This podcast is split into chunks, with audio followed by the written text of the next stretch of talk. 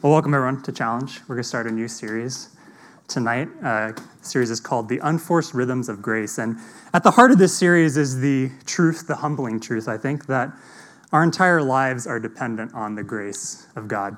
You are dependent on God for every single thing in your life, every single thing.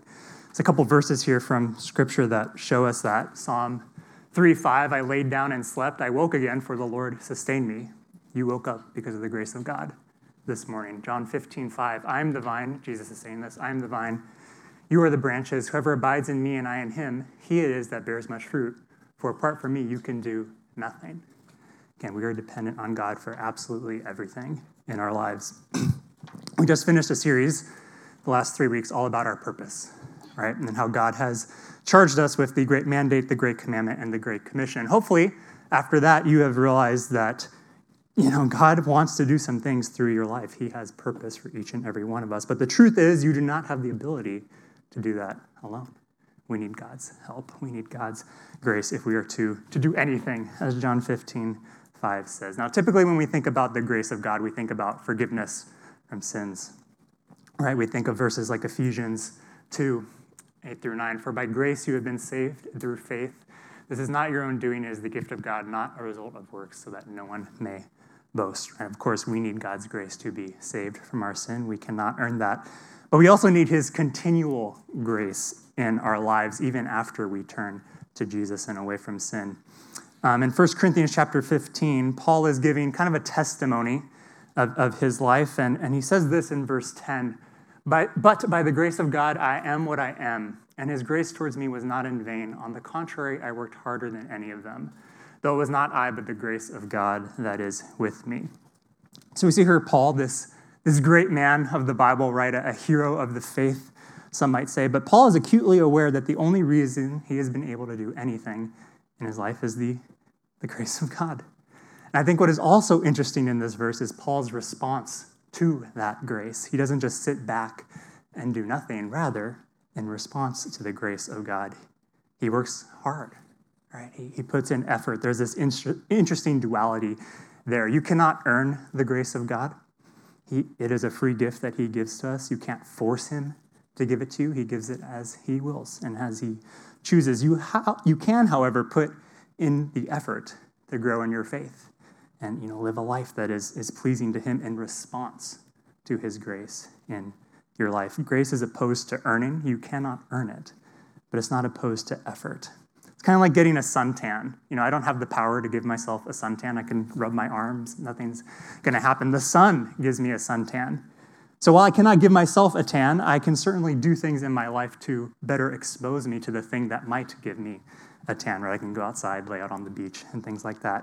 It's not a perfect analogy, but the idea is kind of the same with God. You cannot earn God's grace, He chooses to give it as He wills. You can, however, get different habits into your life that expose you more and more and more to the thing, the source of the grace, God Himself. He's opposed to earning grace. We can't earn it, but He's not opposed to our effort in growing in our faith. He draws near to those who draw near to Him. So, over the next few weeks in this series, what we're going to be doing is we're going to look at these different habits that we can get into our life to better expose ourselves to the grace of God. And Matthew chapter 11, Jesus gives us this invitation Come to me, all who labor and are heavy laden, and I will give you rest. Take my yoke upon you and learn from me, for I am gentle and lowly in heart, and you will find rest for your souls. For my yoke is easy and my burden is light. Now, a yoke there is what they would use to keep oxen together as they plowed a field or, or did something else. So, what Jesus is saying here is we abandon our yoke in life, the things that we want to accomplish, our way of living, our dreams, all that kind of stuff. And instead, we take on Jesus' yoke. That is the invitation. We come alongside him and what he is trying to do in the world the great mandate, the great commandment, the great commission, as we talked about the last three weeks. And in doing so, first, we find that we're a part of something that's much bigger than ourselves. Right? God's purpose for us is much bigger than anything we can think of on our own. We also find that the burden is lightened, for we are pulling with Jesus, we have his help, we have his grace. We can do nothing apart from that.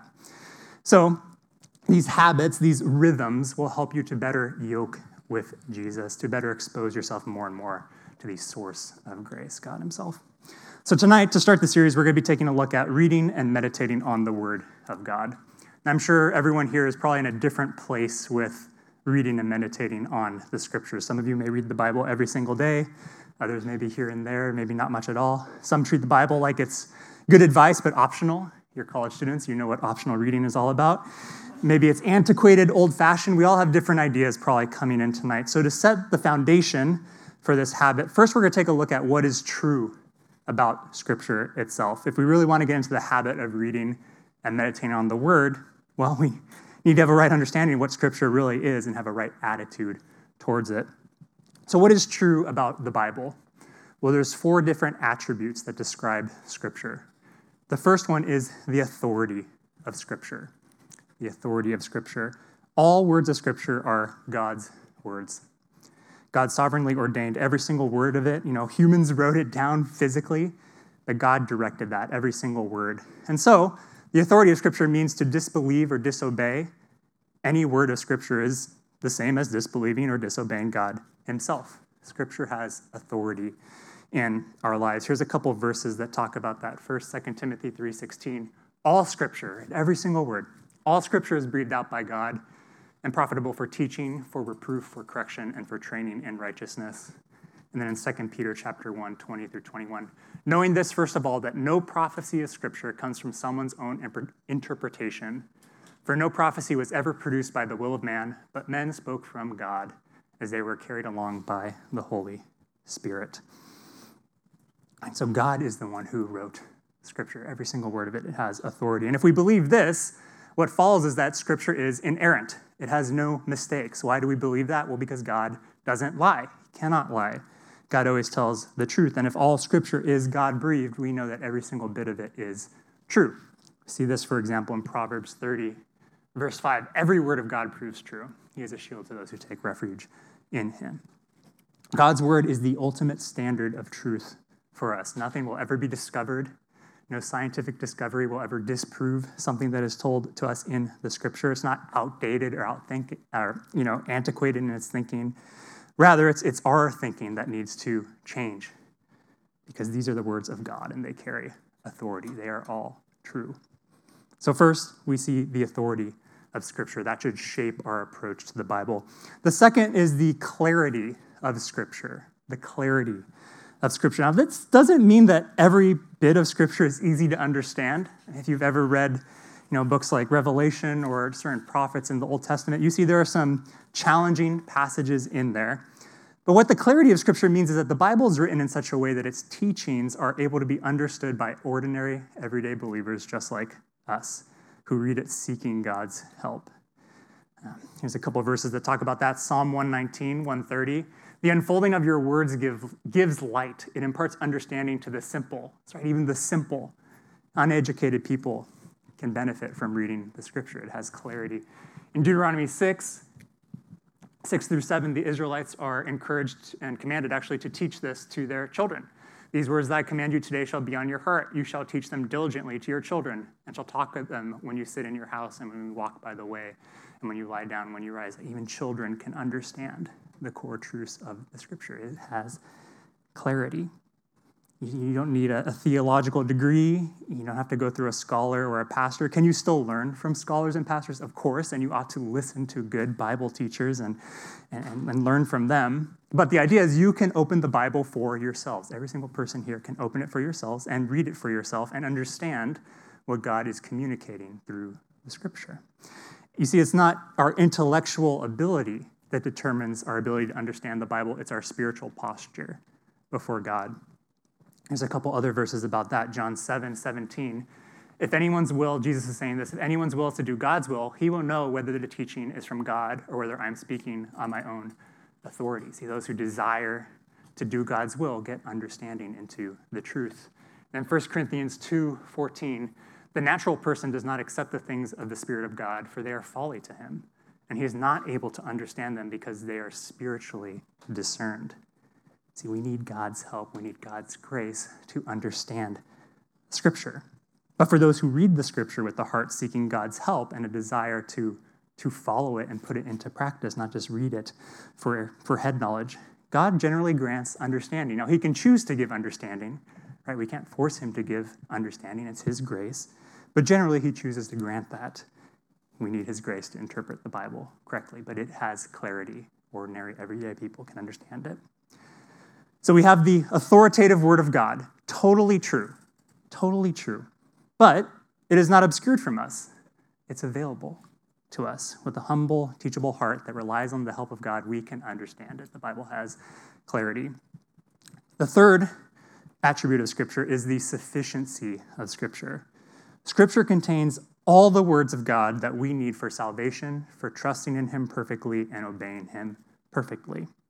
We have everything that God desires for us to know in the Bible. If you want to know the will of God for your life, you can find it in Scripture. Everything God wants you to know is in there. There's not some other text that we need to find, you know, that's hidden to history. We don't need to consult any extra biblical tradition. Everything that God has said on any topic can be found in the Bible. It is sufficient. In Revelations 22, the very end of the Bible, um, says this I warn everyone who hears the words of the prophecy of this book. If anyone adds to them, God will add to him the plagues described in this book. If you've read Revelation, you know that is not a good thing. And if anyone takes away from the words of this book, of this prophecy, God will take away his share in the tree of life and in the holy city, which are described in this book. See, there's nothing to be added to Scripture, there's nothing to be taken away. It is sufficient. This, of course, applies directly to Revelation, but the principle extends to all of Scripture. It is complete. Now, it doesn't mean that the Bible is comprehensive and tells us every single fact that is known about everything. Um, if you look in Deuteronomy chapter 29, it says this The secret things belong to the Lord our God. So there are things that God knows that He has not revealed to us, and that is His right as God. But the things that are revealed belong to us and to our children forever, that we may do all the words of this law. Right? There are things that God does not want us to know, and that is okay. We can be content and secure knowing that everything that God does want us to know in order to live a life pleasing to Him is revealed to us in the Bible. So there's authoritative truth. We have it, absolute truth.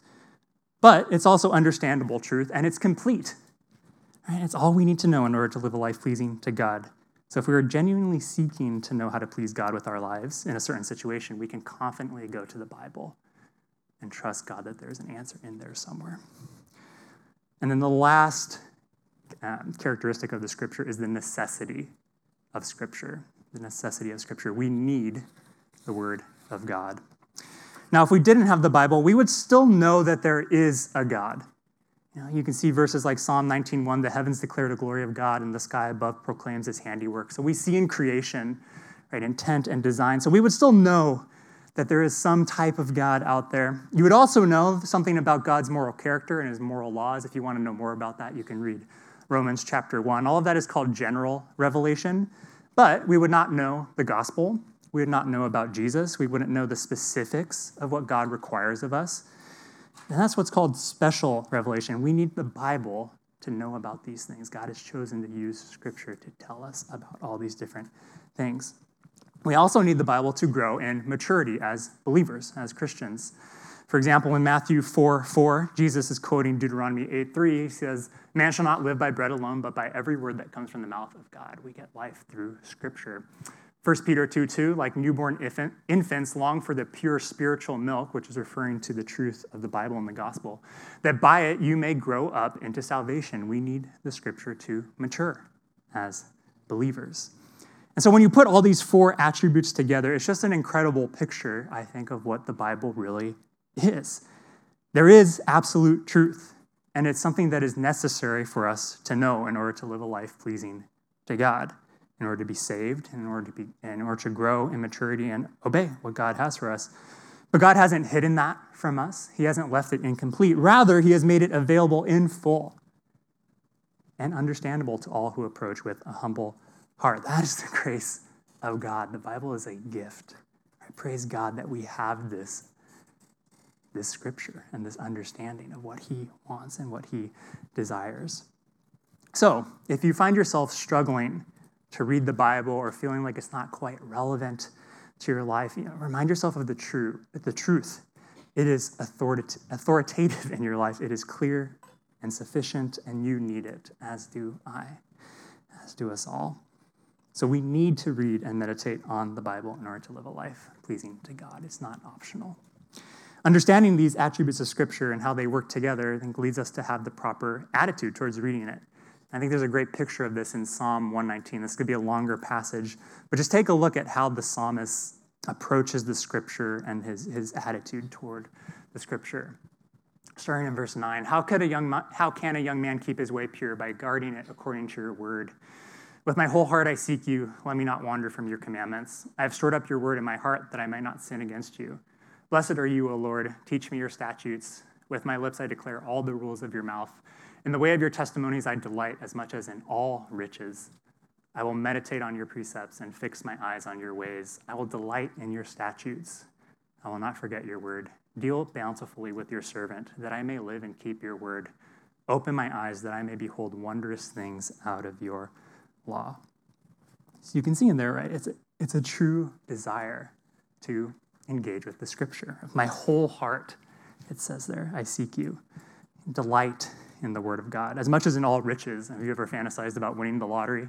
I certainly have. Um, I would be so excited. That is how this person is approaching the word of God. It delights him as much as all riches.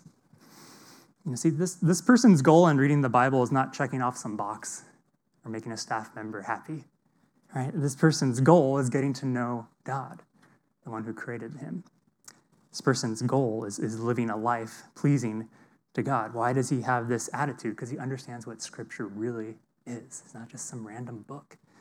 Right? It is the authoritative, clear, sufficient truth that is necessary for all of us. Reading the Bible isn't some chore, it's a privilege that we have as believers. It's not optional for us, it's a precious gift. So that's why we have this this approach. We desire it above riches. We exert effort to seek it out and get it into our lives and store it up in our hearts. I'm not saying here that you manufacture these feelings, you don't force it, but really what it is, it's just, it's just a natural reaction coming from the proper perspective and what the Bible actually is and how gracious God is to, to give it to us. I think another interesting thing you see here in Psalm 119 is just the interplay between grace and effort. Right, the psalmist, he meditates on the word, he memorizes the word, he seeks it out. He is exerting effort to expose himself to the scripture, but he also is relying on God for understanding. Teach me, right? Verse 18, open my eyes. He relies on God to help him walk in this in obedience. Let me not wander. Deal bountifully with me that I may live and keep your word. And for us, it's the same thing. In order for us to get the truth of the scripture in our lives, we need the grace of God. That's number one. We need the understanding that only He can provide. But as I said before, God is gracious and wants us to understand this. That's why He gave us the Bible in the first place. So then it is up to us to exert effort and seek the Word out to get this habit of, of consistently reading the Bible and meditating on it into our lives and taking that seriously. So, what then does that look like? How can you put this into practice and actually start getting the Bible into your life? Well, something that we like to talk about here in Christian Challenge is the quiet time. It's a daily time that you set aside in your schedule to read and engage with the scriptures by yourself.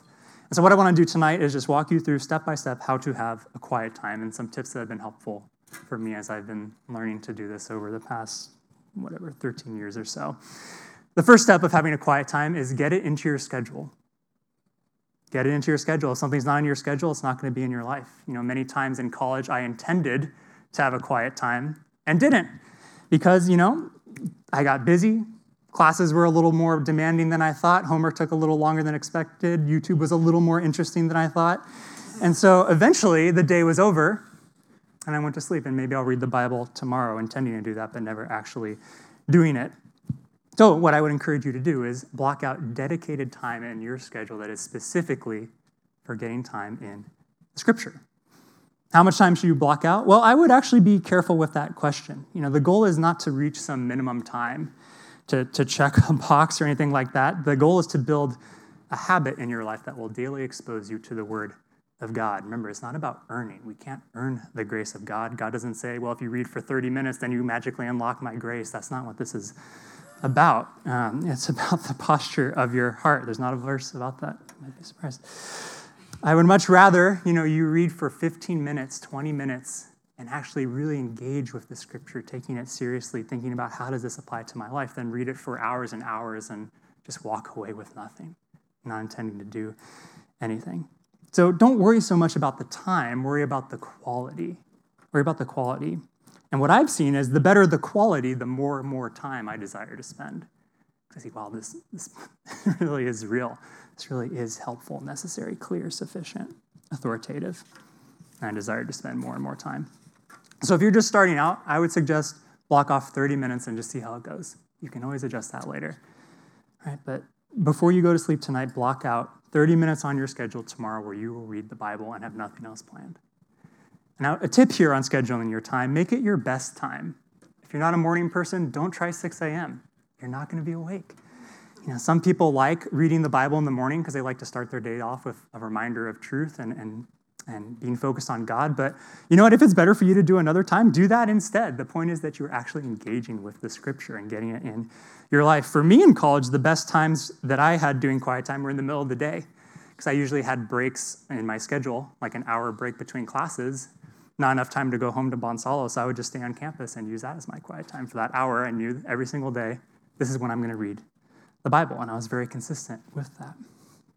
So, you see, if you, if you truly understand what the Bible is, it's authoritative, it's clear, it's sufficient, it's necessary, you will prioritize this in your schedule. You know, when midterm season comes up, you will realize this is more important. When things are busy, when YouTube is very, very fascinating, this is more important than any of that. So, step one to having a quiet time, schedule it. Get it into your schedule before you go to bed tonight. Make sure you have it somewhere in your schedule so that you'll do it tomorrow. Step two is find a place where you can focus. It's called a quiet time because the idea is that it should be a time focused on God, not a time of distractions. There's this interesting verse in Mark chapter 135. Uh, rising very early in the morning while it was still dark, he, being Jesus, departed and went out to a desolate place, and there he prayed. I was reading this a few months ago, and I just asked the question myself what would a desolate place look like for me? And Jesus did this because he wanted to focus on, on praying, right? And the same is true for us as we engage with the scripture. How do you create a desolate place? Maybe it's a place without your phone or computer, no internet access, right? on an airplane somewhere, maybe somewhere where you won't run into friends, you, you, someplace where you will not be distracted. For me, my desolate place is, is at home. Um, but my phone is in the other room and my sliding glass door is closed because our neighbors can be kind of noisy in the morning. And that's distracting to me. That's what my desolate place is. But find a place where you can focus on the Bible and read it without interruption. Without interruption, so that the time you scheduled is actually spent on reading the Bible and not other things. Maybe you have to leave your apartment or your dorm because it's too distracting there. Step three is pray. Before you read the scripture, pray. As you recall, we need to approach the scripture with the right heart. It's a heart that trusts God, that trusts God's word is authority and it's clear, sufficient, necessary. It's a heart that realizes we need God's grace to understand it and apply it in our lives. So take some time before you start reading to come before God in prayer and get a right heart, asking for His help to interpret things correctly and, and apply them and seeing areas where you can apply it. So that's step three, pray. Step four is read it. Now, when you read it, what I would suggest is having a plan on what you're going to read. When I first started, I just read a chapter every day from the New Testament, starting in Matthew and reading all the way through. That is what I did. I don't remember how long it took. I don't remember how many chapters there are, but that was my plan.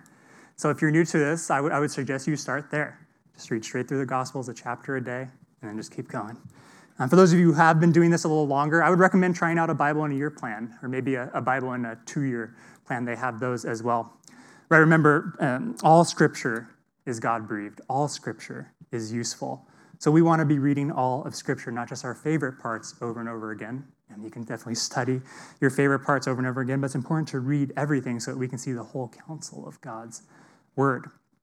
So, you know, I, I, would suggest you try that. If that's too much, just try reading somewhere where you haven't read before, a book you haven't explored yet. But have a plan so that you're not just flipping through to a random page every day. That's not as helpful. It's more helpful to have a plan. And then as you read, go through this process. First, take time to observe. Observe. Read the passage and make a list of observations. What is mentioned in the passage? What words are being used? Is something repeated or emphasized? That's probably important to take note of that. Who's speaking? Who are they speaking to? Is there cause and effect relationships going on? Make a list of observations of what you see in the scripture. And after that, interpret. What does this mean? Based on these observations, what does this mean? It's really important to understand the context of a passage. That's something you should know as you've done your observation. They'll help you interpret it. But is this teaching you something about God? Is it teaching you something about people? Now, remember, in interpretation, we need God's help. We need God's help. He gives us spiritual understanding. So keep praying for understanding and insight as you go through this. If there's something you don't understand, ask God to help you. Take your time, slow down, and think about it a little more. Remember the clarity of Scripture. Hopefully, that is encouraging to you. God wants to give us understanding. So, interpret. And then the last is application. Right? We don't read the Bible for head knowledge, we read it so that we can put it into practice. Hebrews 4, uh, verse 12 says this about Scripture The Word of God is living and active, sharper than any two edged sword, piercing to the division of soul and of spirit, of joints and of marrow, and discerning the thoughts and intentions of the heart. You see, the scripture is able to pierce through our hearts and pinpoint the hardness of our hearts in different areas, the areas where we are not wanting to walk with God, or where we're off, where we're falling short. And so when we encounter those areas, we don't ignore it, we don't brush past it. Rather, we want to act, we want to put this into practice. That's the point. That is the gift of the scripture, not just that we know the truth, we can actually live in the truth and put it into practice. If you're looking for a good, just framework of different questions to ask, uh, application questions to ask as you're reading the scripture. There's this um, acrostic, Space Pets. Um, it's a funny name, uh, but it works. So, is there a sin to confess, right? Is scripture pointing out some confused faces on Space Pets? Um, is there a sin to confess, right? Is there an area that here God says we ought to be doing something? I'm not doing that, and I need to bring that before God. Is there a promise to claim, something that God says is true? If we do something? Is there something to claim there? Is there an attitude to change? Are we grumbling and complaining? God wants us to change that. A command to obey, an example to follow, a prayer to pray, error to avoid, truth to believe, something to praise God for. There's just a start, right? But you see, ask, you ask yourself as you're reading the scripture, okay, what do I need to do as a result of this? Right? The point of the Bible is not just to read it, it's to follow it you know, I think a helpful tip as you're reading the scripture is to have have a pen and paper nearby where you can be writing down these things, journaling, taking notes, writing down your uh, your application. You know, I've noticed that that helps me one slow down and process more what I'm thinking and what I'm reading if I'm writing things down. Um, and also, I think I have the added benefit of being able to look back over the years and see all the different things that God has taught me and all the different ways He has been faithful and all the different ways He's shown that, while this Bible actually is true actually does make a difference. So that's step four read the Bible. And step five, the last step, is continually meditate on it and apply it in your life. And I think this is where we flounder the most. Right? Anyone can read the Bible. Anyone can read the Bible, but we've all been in situations where someone says, Hey, what has God been teaching you lately? You have no idea. Right? Just tumbleweeds up there. The idea is that not that, you know, when the event on your calendar is over, you stop thinking about the Bible. That's not the point, right? The Bible is necessary for all of life, not just 30 minutes a day. We want to be meditating on the Word of God throughout the day, not meditation in the sense of emptying our minds of everything, but in the sense of filling our minds with the truth of the Scripture, immersing ourselves in the scripture. Just like when you have a big exam or a paper due, you immerse yourself in that topic. Midterms are coming up, you are immersed in certain subjects right now. It should be the same thing with the most important thing in our lives our relationship with God, the truth of the Bible, right? Again, remember what the scripture actually is it's authoritative, clear, sufficient, and necessary for our lives. So we ought to immerse ourselves in it, be thinking about it throughout the day mulling it over in our minds. So, what I would suggest for you to do is place things in your life that help you do that. I don't know what it is for you. Maybe you have a Bible verse on your uh, phone background. Maybe you reread your notes that you took during quiet time later in the day. Maybe you talk about it with friends in fellowship. That's a great way to rehearse truth and think about it more. Memorizing Bible verses is another great way to meditate on it throughout your day. But figure out things in your life where you can be constantly going over scripture in your mind. It is true. We want to know it. You can even read the Bible multiple times a day, right? But immerse yourself in it is the idea.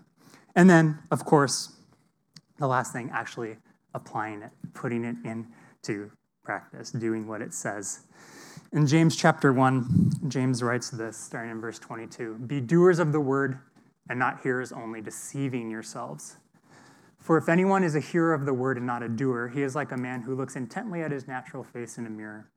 For he looks at himself and goes away and at once forgets what he was like.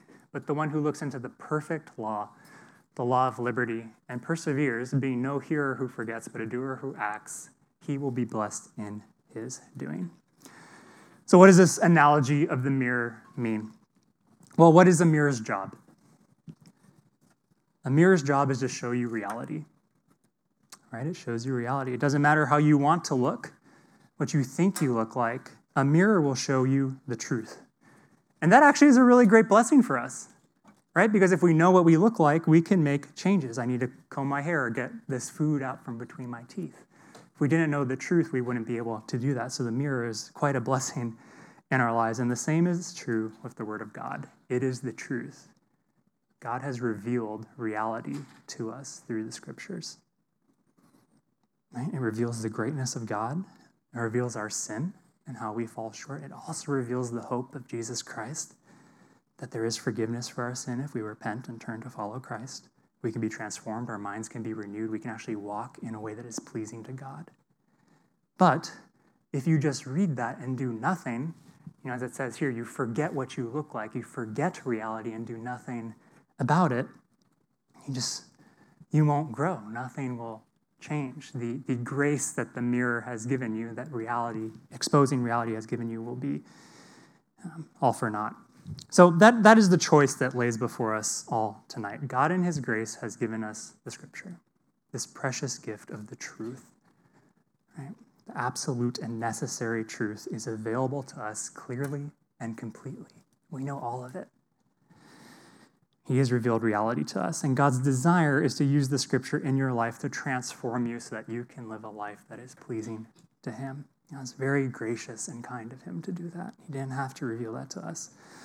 But we all need to decide will we actually take this seriously? Will we actually get into the habit, get into the rhythm of daily seeking Him through the scriptures, immersing ourselves in the truth that He has revealed, and then putting it into action? Or are we just going to walk away forgetting reality and ignoring it altogether? So, I encourage you tonight get, get this rhythm into your life.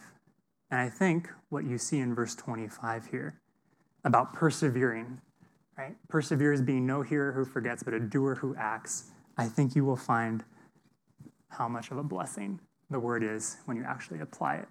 You can see the difference that God makes in a life. So let me pray for us. Father, thank you so much that we have the scripture.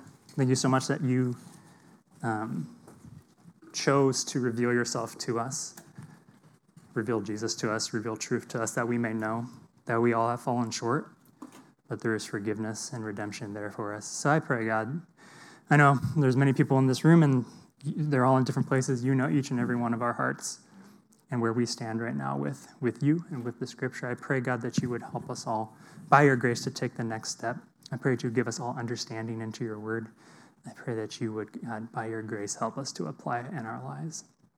I pray as a result, we would see um, truly how great and how wonderful you are and how how fortunate we are to have the word of God. So thank you so much, God, for this for this gift and for your grace. We love you so much in your name. Amen.